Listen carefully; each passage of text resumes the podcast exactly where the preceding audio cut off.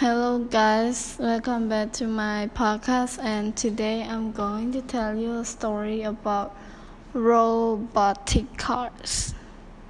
The, twen- the years is 2020 and it's, se- it's 7:45 on a rainy Monday morning.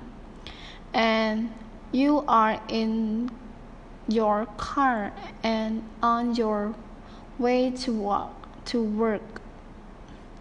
You turn left and then you turn right.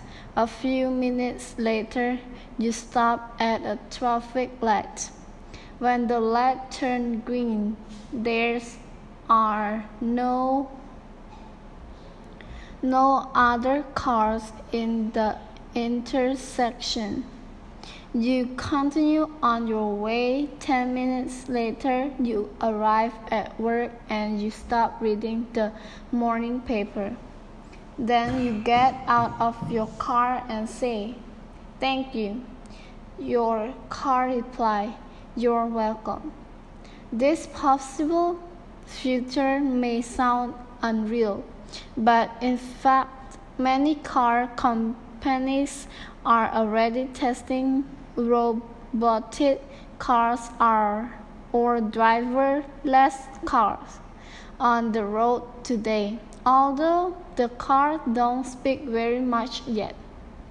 In the 1980s, Germany and the United, the United States tested the first driverless car.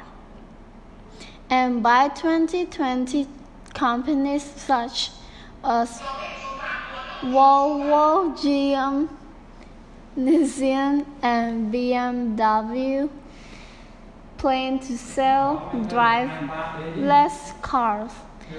Driverless cars are not really driverless. The drivers are computers that use radar, computer map, and other modern technology they offer many advantages. Perhaps the most important of these is fever death caused by road accident. For example, in 1968, more than 53,000 people lost their life in car accident in the USA. The number has fallen to less than 33,000, but it is still a higher number. In addition, people will spend less time stuck in traffic jam, and there will be no need for people to having a drive license. One day of the major disadvantage of the new technology, however, is the cost.